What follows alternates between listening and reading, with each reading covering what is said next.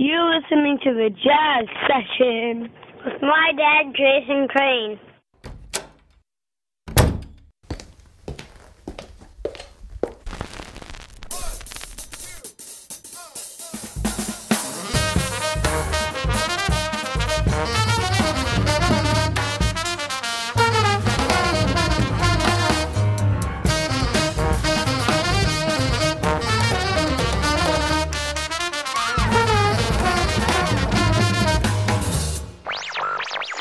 Lesson 1 Basic Hip.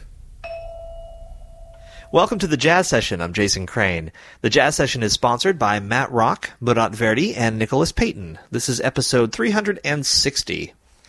Thanks to the Respect Sextet for the theme music to this show. They're online at respectsextet.com, and you can also buy their albums there, and you should. In fact, I think it's probably your moral duty to go and give them your money. Thanks also to Dave Vrabel, who designed the show's logo. He tweets at twitter.com slash Dave Vrabel, V-R-A-B-E-L. There's a widget for this show which displays the current episode on your website. It's free, and you can get it by going to allaboutjazz.com and in the search box type in Jazz Session Widget. If you install it on your website, let me know because I'll mention you in my newsletter which goes out each week. You can get that by going to thejazzsession.com and clicking on mailing list. And while you're there and you're clicking on things, why don't you click on the become a member button because this show only exists with your membership support. That is literally true. It is your membership that keeps me living indoors and all that stuff, and that is how the show gets made. By the way, if you would, please review the show on iTunes. Give it, uh, you know, five stars if that's how you feel about it and write a little review. Some folks have been doing that, and I greatly appreciate it. It just helps the show go up in the iTunes rankings, and that makes it more likely that someone else will discover it just like you have. I'm also a poet, and you can find my poetry and also my book of poems at jasoncrane.org. In fact, uh, this is the month of April, and so there is NaPoWriMo, which is less stupid than it sounds. It's National Poetry Writing Month. It's also April is National Poetry Month and Jazz Appreciation Month and all that good stuff. Uh, so during this month, people, many people write a poem a day. And uh, that's one thing I'm doing. So if you go to jasoncrane.org, you can see those. As I'm recording this intro, I've successfully written one on the first day. So, so far I've, I've completed 100% of the available writing tasks, and I'm feeling pretty good about it. What else? Uh, nothing. I'll just introduce you to the guest. Her name is Melissa Stylianou, and if you have been seeing uh, vocal jazz at all in the New York area, you've probably seen her because she uh, she performs a lot. She's had a residency for a number of years now at the 55 Bar. She's got a great new record out called Silent Movie, and I recently had the pleasure of speaking with her. We'll hear a track from that album, and then my conversation with vocalist Melissa Stylianou.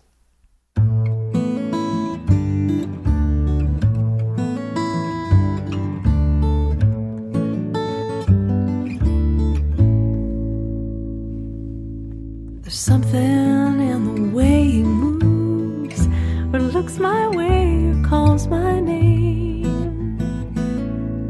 It seems to leave this troubled world behind.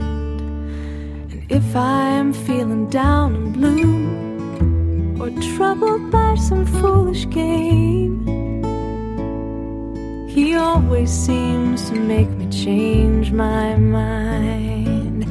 And I feel fine anytime that he's around me now.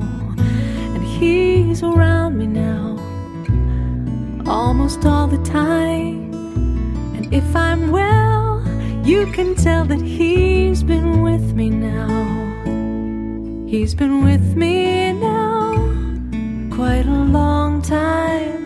And I feel fine.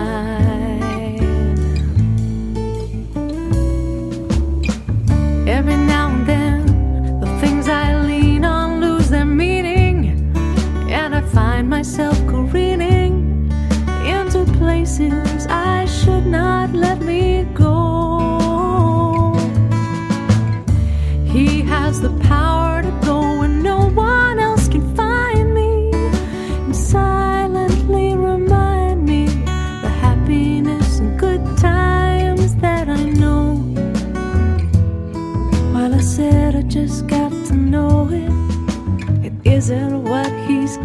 say, or how he thinks, or where he's been. To me, the My guest is Melissa Stylianou. Her new CD on Anzic Records is called Silent Movie. It's so great to have you here. Thanks for being here. Thank you very much for coming over. So I have to say that this CD could have been 40 minutes of random traffic noise plus uh, Hearts and Bones and Something in the Way She Moves, and I would still love it because those are two of my favorite, favorite, favorite songs ever by two of my favorite writers ever. Wow. So I, I have a feeling that we start off already with something in common. And so I thought I might ask you to start by talking about there's a, a beautiful mix of your own writing on here and writing by other people, both from what we might consider the jazz canon and from outside it. Maybe you can talk a little bit about how you selected the repertoire, which is really smart, I think, for this record. Oh, thank you. Um, well, Hearts and Bones, for example, is something that um, Andy Kaufman, my manager, introduced me to actually just in the last couple years. He said, You should really get this album, Hearts and Bones. And I fell in love with the album and um, especially that song. And so that was um, the most, probably the most recent of the covers. And um, the rest of the songs on the album I've been doing in my live show for quite a while, and they've uh, been changing and evolving. Um, and some of the original songs actually have only come into their current um, situation really in the last um, last couple years and just before the recording. But it, um, it's definitely a document of what we've been doing live. Anytime he's around me now, almost all the time. And if I will, you can tell that he's been with me. He's been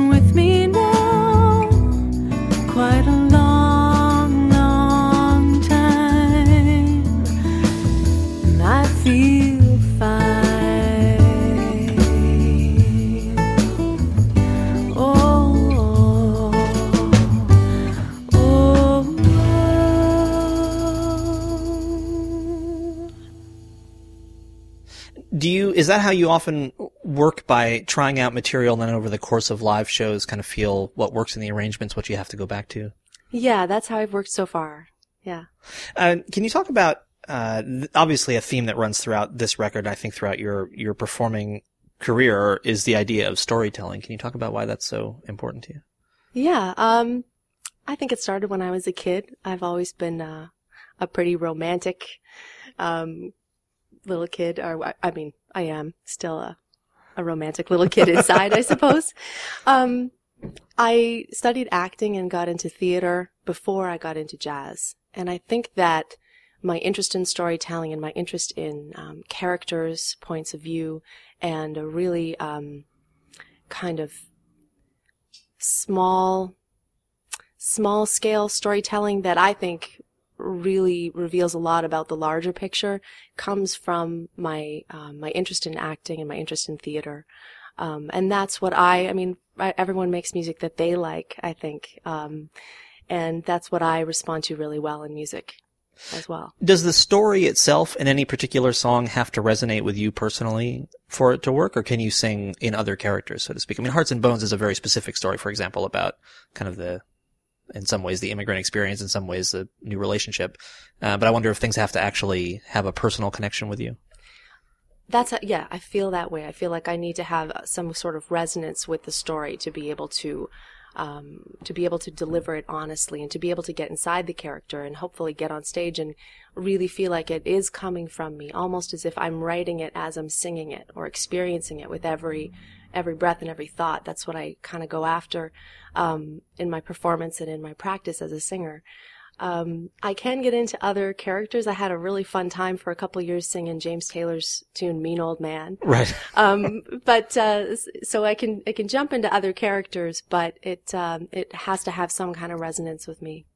From a, a practice standpoint, is there a way that you you kind of put yourself in the mental space of each song, even in the moment of live performance? Yeah, absolutely, and I really think that comes from my acting training.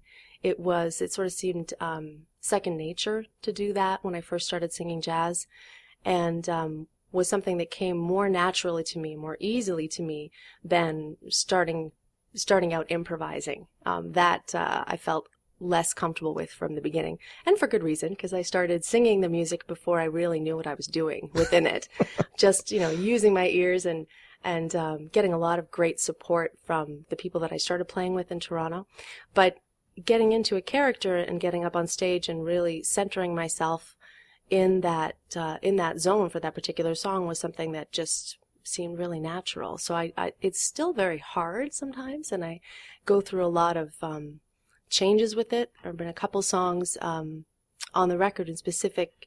I still miss someone is a tune that I really um, was singing from a certain place for uh, more than a year, and then through working on it with Oded Lev-Ari, my producer, started to change the the place I was singing it from. Can you make that more uh, concrete, more specific? Yeah, sure.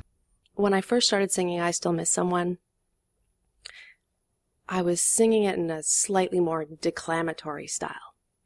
Um, you know, not in the same way you'd sing something like Stormy Weather, but still I I felt coming from the character, but it was a little bit larger. Hmm. And then through talking about it with Oded and working on it with him, I realized that there was more nuance to be found if I came came at it from a quieter place and not always volume quieter but just more even more still and uh, and that can be that can be tricky and it can be really hard and painful too to to go okay what is it that really drew me to this song and go back to for me as an actor um, I like to you know if I can go back to that memory go back to that germ um, of truth in the song for me and sing it from there. And that is sometimes painful. Um, but it seems to, it's changed the song for me in, a- in a really positive way. And I really like where, um, where it's going for me now. And I got, um, that one day that I tried that the first time at 55 bar. I got such an immediate reaction from people. And after the set, um, to the point where someone was like, What were you thinking about when you sang that song? I need Wow. to know. And uh, I told her. And I just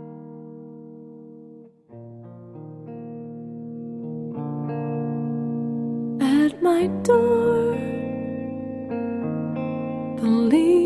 are falling.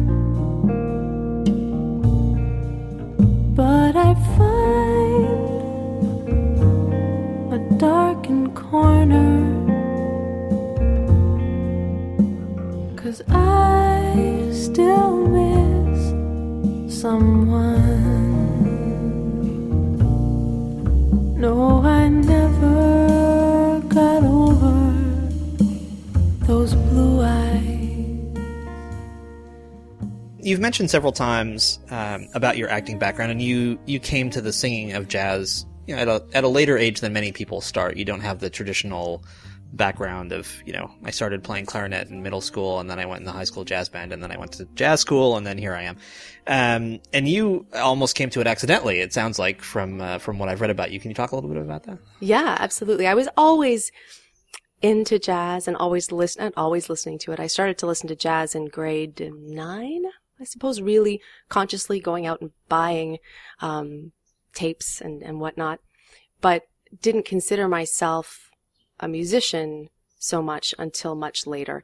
And in terms of singing jazz, I did, you know, I did the jazz choir thing in high school, but I was a part of a group and, um, you know, that was, that felt really safe for me. So getting up on stage and doing it and being center stage and completely naked, um, was really, really frightening and exhilarating. And that, um, that was the, you know, that experience of being in conversation musically with people on stage in the moment and uh, and being asked to really just be who you are and come at it from a really personal place, which is what I how I feel about this music, was the bug that bit me. And that happened in my second year of university. I was asked to sit in with the big band and sing and I had no idea what I was doing and I did my first gig and took a big slug of wine before I got on stage and apparently from, you know, cause it was at a bar that I ended up working at as a waitress shortly afterwards. Um, people who knew me years afterwards came up to me and told me how awful I was that first gig.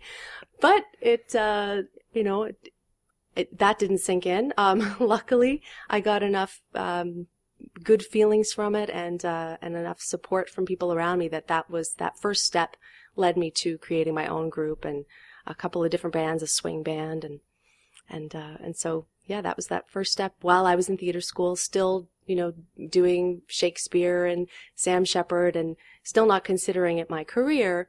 But over the course of time and through my set, my third year of university, I began to get gigs more and more frequently, and at that same time had a bit of a crisis of confidence in my acting, and um, so the singing just took over from there, and that's that's where I've been at ever since. It's so interesting because, uh, you know, up to up to fairly late in your education, it sounds like you had a particular life path, you know, more or less staked out, at least for the you know the coming years and then all of a sudden it took a completely different turn yeah i used to just i used to inwardly scoff when they would say that at school you know so many of you think you're going to um, make it in this career but you know whatever percentage whatever tiny percentage are actually going to pursue it and i was like yeah right not me i'm so i was so driven and so passionate so serious and such a good student which was you know which is doesn't necessarily mean that you're good as an artist, but Sure. I was very, very committed. Um, so it really, it surprised me as well. so as you began to get more serious about the craft of singing how did how did you kind of add to your skill set besides i mean performing obviously is the best way to do that but did you did you seek out other people to take lessons from did you put yourself in kind of new and challenging situations can you talk about how you added to your your skill set The first thing I did was surround myself with really good musicians, um, which I, that's just my rule going forward. That's, uh, someone told me once that's how you get better is to play with people who are way better than you. And I really lucked out. It was in, um, 97 that I started singing and getting paid for it. So I consider that the beginning of my career and just doing little gigs here and there, little restaurant gigs, a couple little tiny festivals in Ontario. The people that I began playing with back in 97 had all been playing for many, many years, 20, 30 years, some of them. I, I just got hooked into this crowd of people that were uh, the go-to folks in Toronto when acts from all around the world would come in to play places like the Colonial Tavern. Um, so I was playing with Richard Whiteman and Steve Wallace and John Sumner and these guys that are still giants in the scene. And they really gave me a lot of support, a lot of encouragement. And why do you think they did that that's often a real challenge for a young musician particularly a young vocalist who you know there's so much stigma attached to vocalists and what they're going to bring to the table H- how do you think that that entree happened I don't know. And I was so ignorant of the stigma you're talking about that I didn't know it was there. I just, these were these really nice guys who liked the way I sang and kept encouraging me and doing gigs with me for not very much money and doing rehearsals. And, um, you know, there was, there was a big circle of people who fit that same description in Toronto who really taught me jazz. And, um, at that same time, after starting to play some gigs, I got a job as a waitress at the Rex Hotel, which is Toronto's now Toronto's pretty much only jazz club. yeah Um, so these guys were playing there frequently, and I'd be waitressing and learning so much repertoire and learning so much about the craft, um, learning about interacting with the audience, just you know, really getting a good education from that point of view. And then uh, you know, a couple times a week, sometimes doing a gig here and there with these same guys. So I, I don't know why, but I, I'm really count myself lucky that they uh, they kind of took me under their wing. Um, and then it was a couple years later that I actually realized what I didn't know. So I was just having a great time singing the melody and uh, sometimes improvising a little bit, especially in codas and, and outros and stuff, and where I, I felt a little um, starting to feel more comfortable with that. But it wasn't until the early 2000s that I realized, oh my God, there's there's so much more to this, and I started to feel self-conscious and started to look for opportunities to actually work on this because there were all these kids coming out of school who had all these skills I just I felt like I didn't have.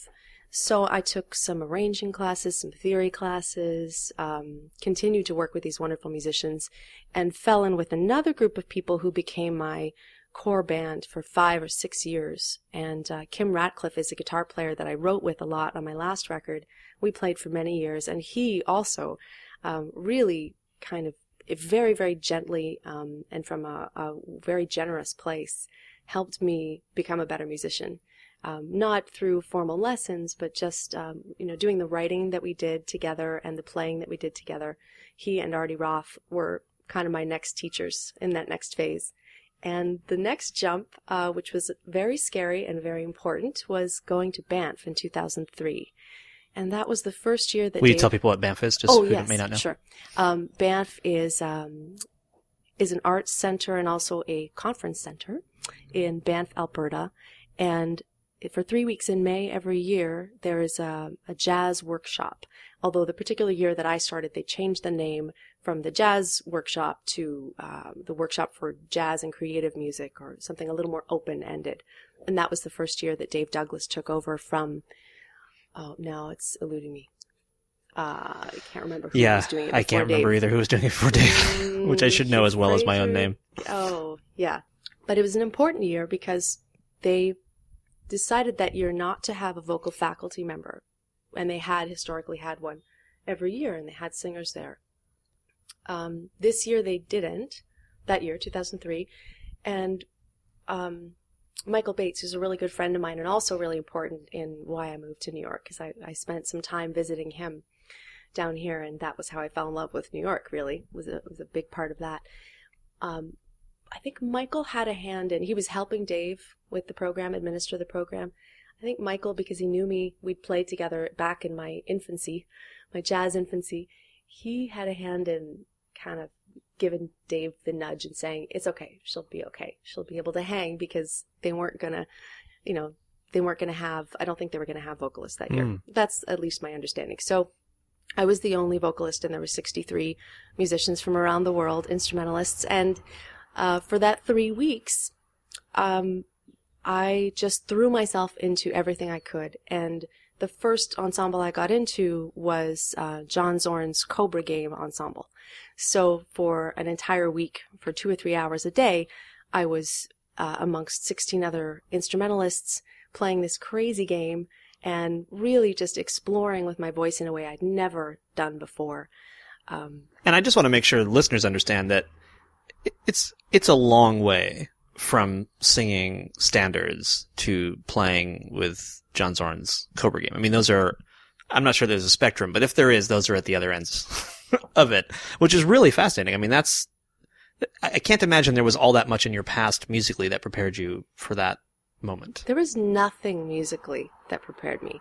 The only thing that enabled me to to get in there and do that was something I think from something probably my mom instilled me with in terms of at the even though I'm very self-deprecating and whatnot, I think she taught me and my siblings that we were all creative beings and had something worthy to give, and that so that's never really at the root of it been um, in doubt for me. So I had that that I could draw upon, and then my acting training and doing improvisation and acting, and I think that working with sound um, as we did a little bit in theater school, was helpful. So mm. I just, I, as I said to Dave one day, I said, you know, the only thing I, I was doing was just trying to put myself in a child, in a child's play place and just play. And, um, and I was really scared and not sure if it, I mean, I thought it sounded awful people came up to me afterwards and were very complimentary and that helped but it was just i just had no reference point for it so the week went on and i felt more and more comfortable with it and throughout the rest of the workshop i kept being asked to do more and more of this kind of work and it was thrilling. I did uh, some duo playing with Ruben Radding, who was also at the workshop that year, who's a wonderful bass player based here in New York. Um, and he was very supportive and encouraging, gave me some some ideas, some things to think about. Um, Han Bennink came in. Uh, oh no, that was the other year. Uh, there, there, are so many incredible faculty members there, but I did a lot of uh, really fun. Oh, there was that time. Louis Sclavis um, came over from France, and he's um, he's a bass clarinet player. Um, very new music, um, very you know open individual, and we would do these master classes, and uh, usually in a master class there'd be an opportunity for one or two people to get up on stage and do something with with the person speaking or giving the lecture. And so lewis and I did, you know, what seemed like a 15 minute improvisation one day, and uh, it was really it was like this other bug that bit me at that point. So um, I did a lot of that in Banff, and that really um, really changed, opened up my mind quite a bit, and gave me the idea that there was there was a lot more out there that I could do with my voice as well, and really kind of put the put the germ. Uh, I keep talking about like bugs and germs. It's, I don't, I don't it's all right. Why. It's all very organic. yes, yes. Um, it gave me the idea that New York was was a place where I would meet a lot more people who were interested in this kind of thing, and um, you know, because there were a lot of New York musicians there, both on faculty and and uh, amongst the students. So that really started that process in 2003 and 2004.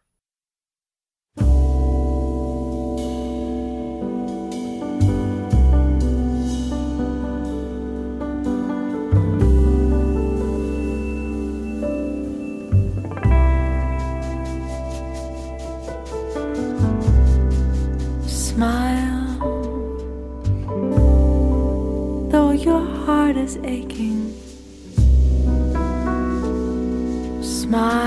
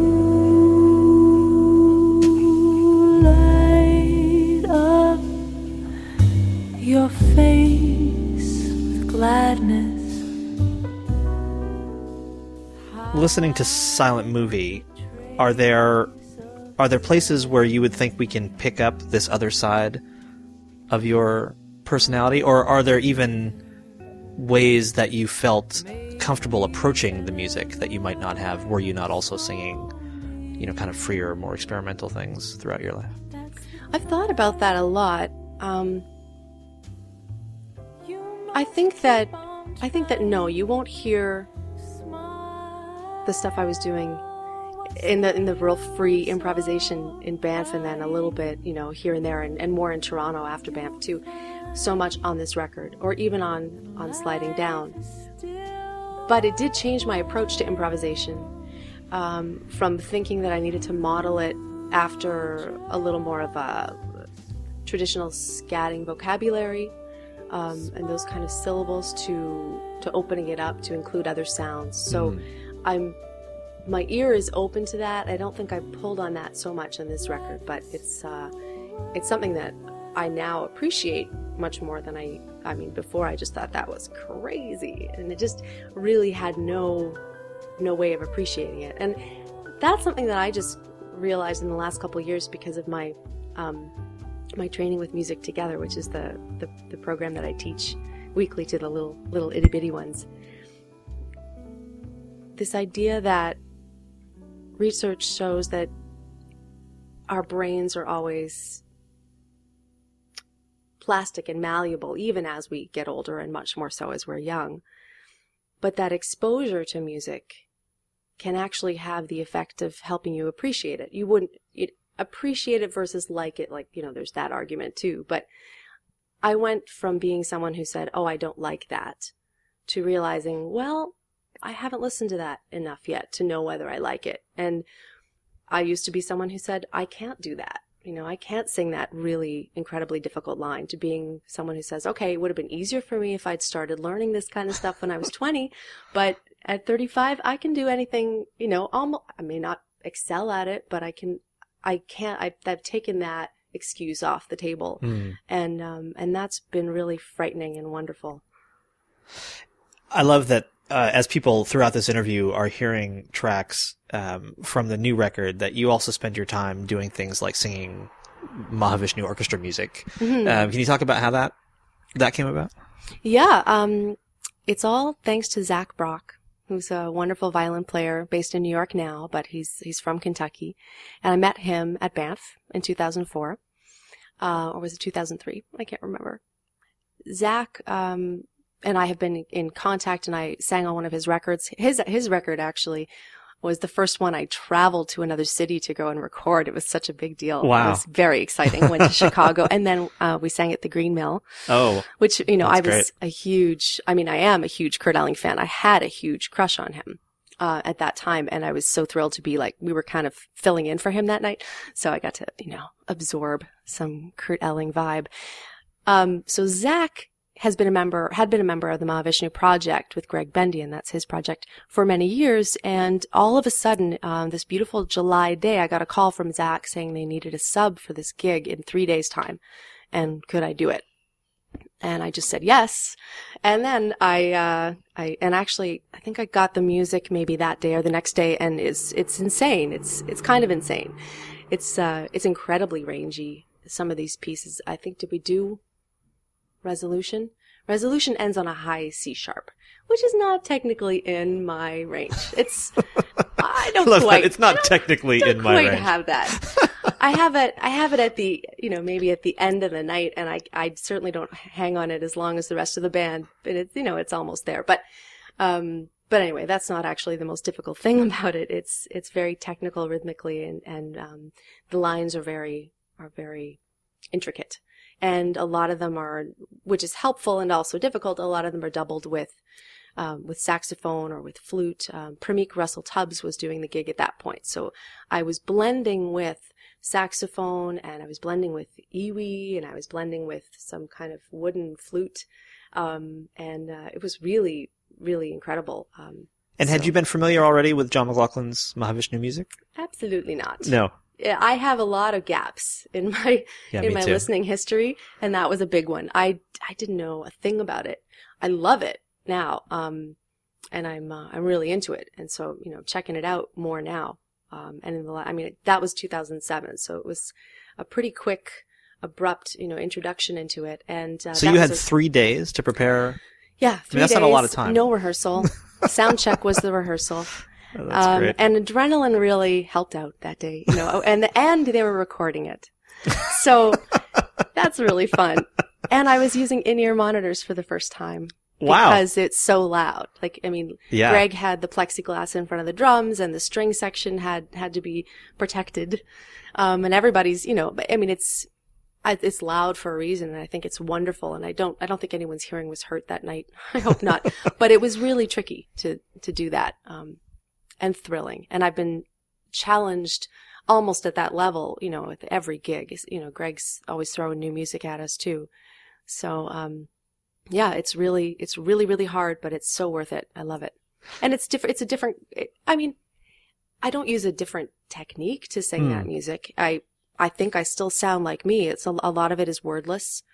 And there's, um, there's a lot of improvisation. There's a lot of odd meters. There's a lot of really odd meters stretching out over huge expanses of time. And everyone's playing a different, um, subdivision. And it's like, I just have to get into this meditative mode to be able to keep my spot. It's really, really tricky. Much different than, than playing over the form of a standard or something. But- Sure. But, uh, really fun to stretch those muscles out too.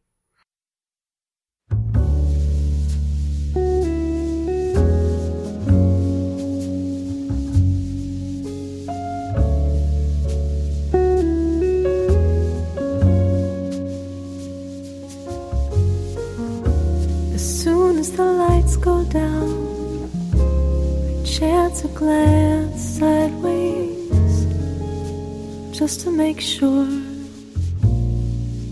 you're still here. can't recall the last time you and I were close together. It seems like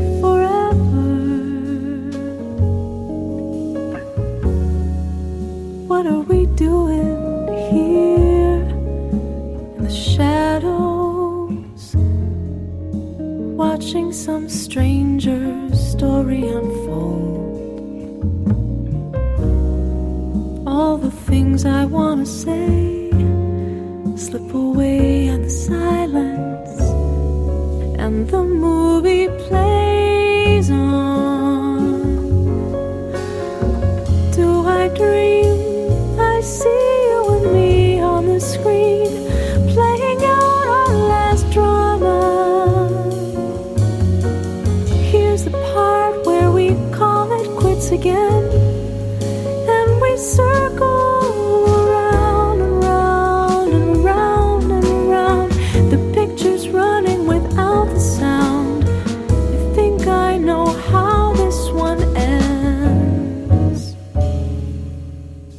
I want to ask you. There's. I feel like I'm jumping around a little bit without uh, a lot of me. rhyme or reason. Um, so there's a few a few other things I, I want to make sure I ask you about, including coming up in this interview. We're going to talk about your 55 bar residency uh, and the original music on this record. But I actually want to go back um, to talk about your mom for a second, who I had not intended to ask you about until you mentioned her, and that idea of instilling in you that you and your siblings were all creative beings. Was she an artist also? Is that why she thought that way, or can you talk about where that yeah, came from? um, she is an artist. She doesn't. I mean, she actually did a beautiful. I thought she was in the other room the no, way you no. were looking. yeah, no. I'm looking Bring her at. out. I'm looking at the painting that she gave me. It's not a painting. It- What's that thing when it's like um, you etch something and then you roll ink over it? Maybe a wood Wood- carving. Yeah, something like Yeah. that. um, so yeah, she's an artist at heart and uh, someone who has um, a lot of openness and a lot of far-reaching interests. And um, that was, you know, there were some wonderful things that came out of that, and some, you know, we I had a I had a had a very interesting childhood, um, but I really feel like I got this this confidence in my ability to be a creative, positive individual from her, and um, she's certainly been, you know, one of the most encouraging people in my life as far as my art is concerned, and just everything, just so supportive. Um, so I think I got that, and you know, I, when I was growing up, I wanted to be a teacher. I wanted to be a, a, a world peace um, providing diplomat. I just I came up with this this idea that I was going to, I don't know, based on nothing, except that I'm a Libra and people, my parents used to always tell me I was such a diplomat or whatever. But um, I wanted to do a lot of different things and then fell into this acting thing. Um, but I could have gone a lot of different ways. I also w- was involved in theater and wanted to maybe be a producer or a director and, you know, off stage kind of role. But uh, myself and my siblings all ended up being in the creative arts. My brother is a really fantastic photographer, and my sister is an artist with uh, scissors. She's a wonderful hairstylist and colorist and uh, entrepreneur. And uh, we all just, you know, completely in business for ourselves and taking tons of risks. And I think that that is because of her. You know, she she taught us that it's it's a good thing to take risks and to put yourself out there. Well, that's a pretty amazing legacy. Yeah, that's Yeah. really great. Um, do you think at this point that you might ever be able to factor the the theater back in in a more explicit way to your to your career?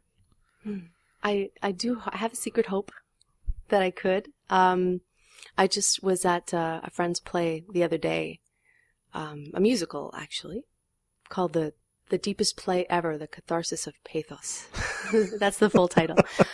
Wonderful play, and um, and, and when I see people on stage live, I do get that feeling like, oh, I missed that, but I'm still not sure that I could could really hang. And I and so many years have elapsed. Um, I, I think that someday I could. I mean, when I was in theater school, they kept telling me, you know, you're going to grow into your roles because I was, you know, 18 when I started theater school and I looked 35 already. I mean, not like wrinkles and stuff. I just, I would always be given the, the, the older parts and, um, and, you know, and the other, the girls who left theater school and had careers immediately tended to be the ones who could play 16 at 20 and you know um so they they gave they put that idea in my head that like yours will be something that will start later. I don't know. One teacher said that but it stuck with me. And in a way that sort of gives me some hope. Like you know maybe i'll go back to it at some point. Um it's i'm skipping around a little bit too because i've had a little too much caffeine this morning but it's something about about this career of music and jazz in particular that really attracted me was its difference from acting or the acting scene as I experienced it when I was in school and just out of school, in that it's a really long road that you can keep on and not be, you know, pushed to the side because you suddenly don't look like you can play a certain age or you don't look a certain way or for whatever reason. Um, of course, you know, you, there's a lot of things that are based on the external, but it just seemed like something that you could just keep growing with for the rest of your life. And it is. I mean, that, that has been my experience with it. I'm looking forward to getting better and better and never, you know, still singing when I'm, when I'm, you know, Sheila Jordan's age, hopefully. So, Yeah. so that's, that's, um, that's really heartening.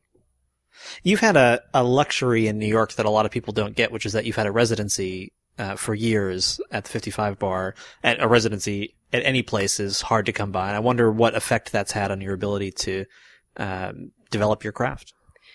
Huge. It's been huge. I, um, I think I mentioned the Rex Hotel, which is where I played um, in Toronto most frequently, and actually I played there every Friday for five years. Wow. So I had I had some experience before moving here of the magic that can happen with that um, coming back to something repeatedly, um, or throwing something brand new into the mix and just seeing how that plays out on stage and then with the audience and um, it being such a wonderful way for me, particularly to to grow my craft and to work on the repertoire. So, I, you know, when I came to New York, I hit the ground running and got tons of gigs. I mean, little gigs here and there, and a couple of big gigs, and it was really nice. But I didn't have a home.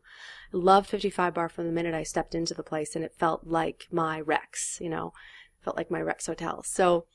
Um, it's actually due to Amy Cervini, who's a great friend of mine, an amazing singer, and a good friend of yours too Mm-hmm. um, she introduced me to Scott after one of her gigs and said, "Hey, you know, you should check Melissa out." And he said, he said to Amy, "Is she any good?" And Amy said, "Yeah, she's really good." So that was it. I gave him my CD and um, and we started it up, and it, it's been I think it's been about three years, the the third Wednesday of every month. So it's been a big factor in developing this repertoire and in finding um, the group of indi- individuals that can help me make that what I want it to be musically too. Which is a nice segue to having you tell us who's on this record with you. It's a heck of a cast. Yeah, thank you. I'm really, really proud to have these guys on my record. Uh, my husband, Jamie Reynolds, on piano, uh, with whom I write uh, frequently now too, and Gary Wang on bass, who is probably one of the first bass players I played with here in New York. Um, on a, a gig at Bar Next Door with Gary and Ben Monder. it was awesome. It was Wow. so great. Um, so yeah, I've been playing with Gary since, I think since 2006, a long time. So those are the two longest, um, band members. And Pete McCann, I started playing with probably three years ago, maybe a bit longer. Um, such an incredible guitarist and such a great individual and, um, really, really generous. No matter how many times I tell him not to, he gets to the gig early and sets up the drums for whoever the drummer is. And I can't stop him. Yeah. he's just, he's just too good. And he can play anything. Yes, It's kind of insane. Yeah, absolutely. The the drum thing that's sweet, but it's really it really is all about his playing Yeah. and what he brings to the music, and he can do anything. Um, I mean, he was in the Mahavishnu project before, um, years before they they asked me to be a part of it, and is uh, there's this whole other side of him that um, that I've seen on his gigs and that he brings to my gigs. Um, but he's he's just got so many sides. Hmm. Yeah, and all coming from this totally sweet, generous, open place. Um, Rodney Green, I started playing with um, probably four years ago. So he's the drummer on the gig, and that's the core group. And then James Shipp on percussion on a couple of tracks, and he I also met through people like Joe Lowry and uh, and through Amy and and hanging out at 55 Bar. A wonderful addition, really um, brings some real um, sensitive, nuanced stuff to the songs. That these that, these layers that I just adore. And I'll just mention for listeners that James has been on the show, so if you look in the archives, you'll find him. And actually, I think it's the only show we ever recorded in a van. Ooh. So there you James's go. In a van? van, James's, James's van, van. outside a bar, an Irish pub. Mm. We were in Oh, between awesome. on a set break while he was playing inside with a bunch of Irish musicians. We Oh. went out to the van and recorded his interview. So not to, I don't want to take no, away no, from this okay. moment, but that's there so you go. cool. I love, I love trivia. this Irish thing. I'm, I'm a little bit Irish myself, Nice. actually, just a tiny bit. Really into that music. Stylianou, I kind of guessed. Yes, yeah, Yeah, yeah. absolutely, yeah. And you look at me and you just, you know, Yeah, you scream Irish. you scream Irish. um, so yeah, James is on the record. Anat Cohen, Hmm. um, who I met years ago, um, checking out her group, the Choro Ensemble at Jules, is it called Jules Cafe in the village, in the East Village there. And then, um, I worked actually for Anzic Records for a little bit of time, um, years ago doing some administrative stuff and got to know Anat that way and became friends with her. And then, you know, the minute I could, pulled her in on this and she's been a wonderful addition to it as well. And then Yoed Nir, who I discovered through Oded. So Oded was producing the record and he said, you know, I think I, I've always wanted to have cello on this. I had cello on my last record as well. So he, he introduced me to Yoed. That's great. We're being uh, joined by a chainsaw, which is not actually something you often hear in New York unless they're cutting up a body, but I'm going to assume that Yeah, they're probably, Brooklyn, yeah, you know. taking down a tree. Um, so I guess maybe finally, but we'll see. Uh, I wanted to ask about the original music on the record, which, I mean, has been a part of what you've done uh, for years now, but can you talk about the, the tunes on here that are your own compositions, lyrically or otherwise? Yeah, absolutely. There's my last record, Sliding Down, had many more original compositions on it, and I recorded that the month before I moved to New York. Um, and then I moved here, and um, by the way, I moved to New York actually to study with specific people, and I moved here on a, a Canada Council grant. Thank you, Canada. um, to Yeah, we uh, have tons of those in the U.S. too. No, we don't have any know, of those in the U.S. Sorry. at all. Um, so that was an there was an interesting change in my life between recording sliding down and moving here and a real um I had just done Banff and I wasn't sure what I was going to focus mm. on. So it took me a long time to come up with what I wanted to do and find see that before me. And these songs actually first impressions and hearing your voice actually went through a lot of changes as well during that time. Hearing Your Voice is Angelicus by Vince Mendoza. That's the instrumental title, and it's a gorgeous song that I, I had been singing for years and years as an instrumental, just wordless vocalese, and uh, really loving. And then a lyric started to come to me, and um, and then I sent it to, to Vince, and it turned out that he while he enjoyed it, it turned out I had learned his song incorrectly, so he had to send me his score. I had to relearn it. I had to rewrite the chart, and Oh, wow. I ended up rewriting the lyric as Yeah. well. And uh, we had a lovely correspondence. He actually suggested the title "Hearing Your Voice" for the song, which is very sweet because I was a little bit at a loss for what to call it. Hearing your voice now on this morning, so unexpected. I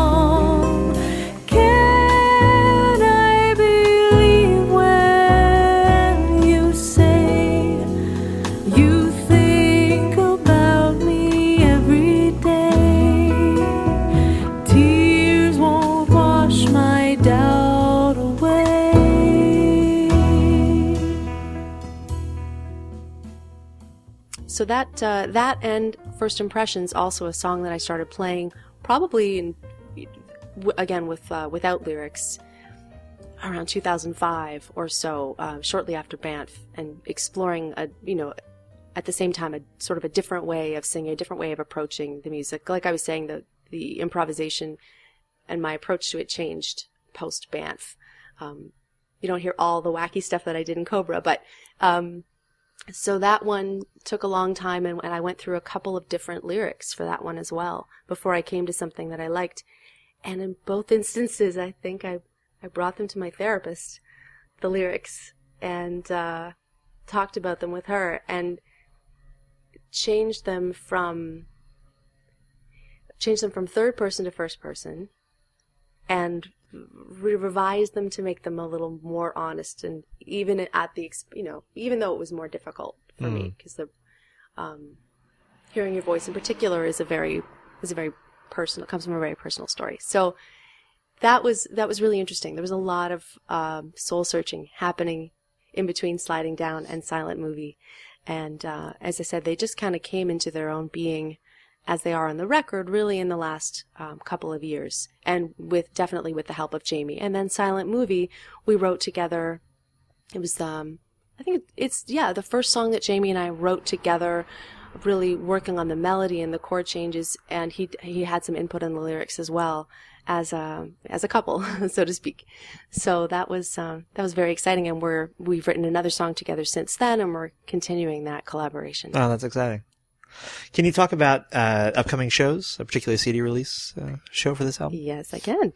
Um, Tuesday, April 3rd, I'll be back at Jazz Standard, which is phenomenal. It's one of my favorite places in New York to hear music, and uh, I played there in 2007 and enjoyed it so much, and have been waiting and waiting, waiting to to uh, to to get back in there with the right the right thing, and this is definitely the right way to go back there. I think. So that's going to be 7.30 and 9.30 show and um, tuesday april 3rd and then following that i'm going to toronto to do my toronto cd release at the rex hotel saturday april 7th after that i have a few things in june. Um, not going to be doing my regular gig at 55 bar in, for a little while just sort of wanted to leave some space surrounding those gigs. But i have some fun stuff coming up in may. I'm doing um, a big band gig with matt holman which is essentially uh, I'm kind of filling in for, like standing in for, um, oh my goodness, her name, oh, Ann Hampton Callaway. Oh wow! So she's doing this gig with this big band that Matt is leading, and um, in order for them to to have a chance to you know run through the tunes, they're doing a gig at the Garage on May fifteenth, and I'm gonna get to sing her charts, which is really exciting. So uh, I love that. I mean, as I mentioned, my first gig was with a big band, and it wasn't like a swing dance big band, but that actually is a huge, you know, uh, something that I love. Um, I just love singing old tunes. I mean, I, I did this really fun thing at Carnegie Hall in 2008. Um, where we did a, a tribute to Benny Goodman on the 70th anniversary of that concert. right. And um, you know, that was pretty surreal because it was me in Carnegie Hall, backed by a symphony pops orchestra, and uh, and a few friends who had started the project came down from New York, and so there's these you know these people that I know from the beginning of my career on stage with me, and we're we're playing together, and I'm singing you know and the angels sing and um, after you've gone, and just you know these incredible old tunes. So it's um, I'm feeling really lucky right now that I get to do a lot of uh, my own music, which I feel very passionately about, and still get to keep my keep my finger in the.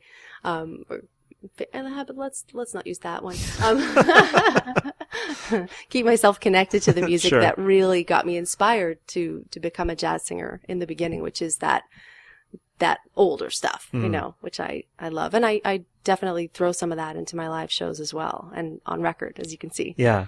Oh, and I just wanted to mention that at the gig on uh, April 3rd at Jazz Standard, it's going to be James Shipp and Jamie Reynolds and Pete McCann and Gary Wang and Mark Ferber's going to be on drums with us. And then uh, we've got Anat Cohen as well and uh, Gene Bertoncini will be joining us. And uh, I'll be playing a few tunes with Gene. And hopefully, um, what I'd love to do is actually do a record with Gene at some point. Um, haven't talked to him about it yet, but I think he might be amenable. Uh, can you also mention the Jazz Vespers that you're involved in? Yes, um, I met Ike Sturm just in the first couple years of living here, probably around 2007 or so, and started to um, perform at Jazz Vespers at St. Peter's Church, and that's the jazz church here in New York. Um, he's the, the director of the jazz ministry there and books the bands, and um, was really enjoying being a part of the service, um, performing tunes, and then also, you know, um, sometimes you know leading a hymn or helping out in some other way and there was that element and then a few years later ike formed a group um, that includes myself and Shanda Rule on voice and his wife Misty Sturm on voice, Chris Dingman on vibes, Jesse Lewis on guitar, and Jared Schonig on drums. And, uh, and the group of us perform Ike's original settings of a lot of this sacred music, some of it with words and some without. Um, a lot of improvisation involved and, um, and uh, really kind of a thrilling musical experience. And then we do that once a month at St. Peter's. I think it's the first Sunday of every month we do that in addition, I get to uh, to go in and be the quote unquote hymn leader a couple times a month, which means that I get to sit in with whoever he's booked to do the jazz vespers. And as you know, that can be you know these huge names. So I've had the experience of um, playing with, and in some in some cases, actually in the last couple years, completely improvising a free musical exploration of the psalm with people like Gary Versace and uh, Geoff Keezer and. Um, um, most recently last weekend, Steve Cardenas and Ben Allison and Rudy Royston. So um, it's been a really incredible experience for me to be a part of that and feel like I've got that musical community and that um, beautiful music of Ike's to sing, which is really in my you know, it's really in my ballpark. Do people say that? No. Sure, okay, sounds good. I'm not a baseball person, as you can tell. But then to have that opportunity to go in once a week and you know, get up there and be able to create some music. And oftentimes, what I'm doing with the psalm is, uh, in order to get the congregation involved, I look at it and pick out a couple of phrases that I think are particularly singable. And in the moment, I'll just say to the band, "Okay, let's let's start in D and D major, and let's see what happens." Um, I try to compose on the spot a refrain that the congregation can sing back to us at some point that I, you know, when I cue them within the psalm. And the rest of the psalm is completely improvised. I'm taking ideas from the band. I'm changing keys willy nilly and just, you know, going all over the place. Sometimes we just do it completely open, or often we'll create something that really sounds like a tune, and people are like, Who wrote that tune? And I'm like, Well, it doesn't exist. It's gone. I don't remember. um, so that's a new thing that through Ike I've begun to do and has really had a big effect on me musically, as well as being um, just a great opportunity to get to meet and sing with these people and introduce myself to them in that way, which is pretty sweet. My guest is Melissa Stylianou. The new CD is Silent Movie on Anzic Records. It's been such a pleasure to talk to you. Thanks for coming on the show. My pleasure. Thank you.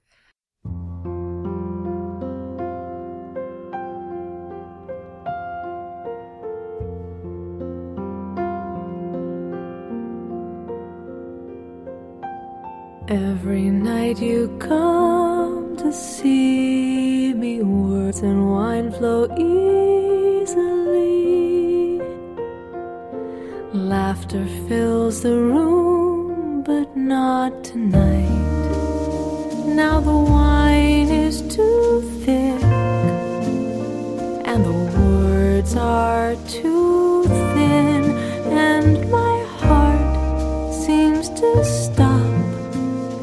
and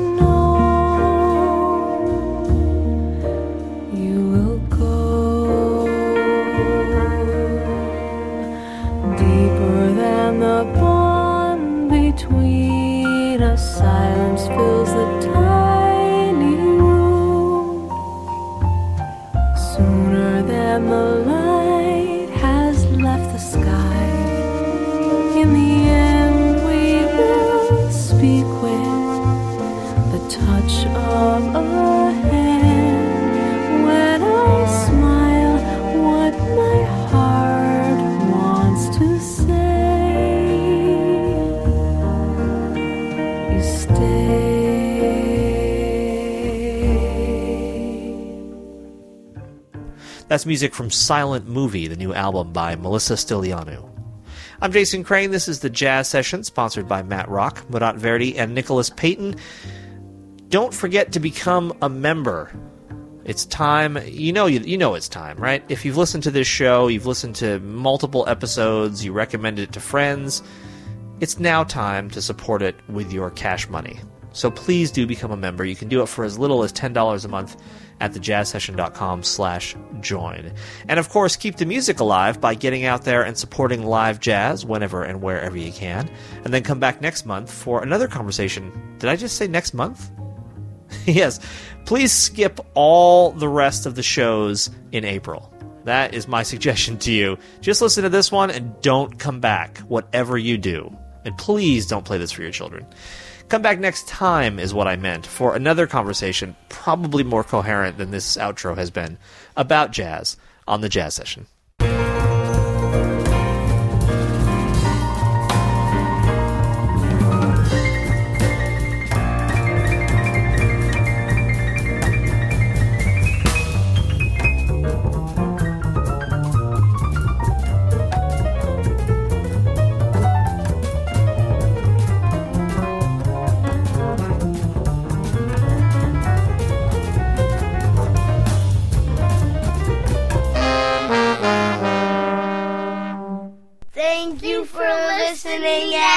Everybody. Bye. Bye. Bye.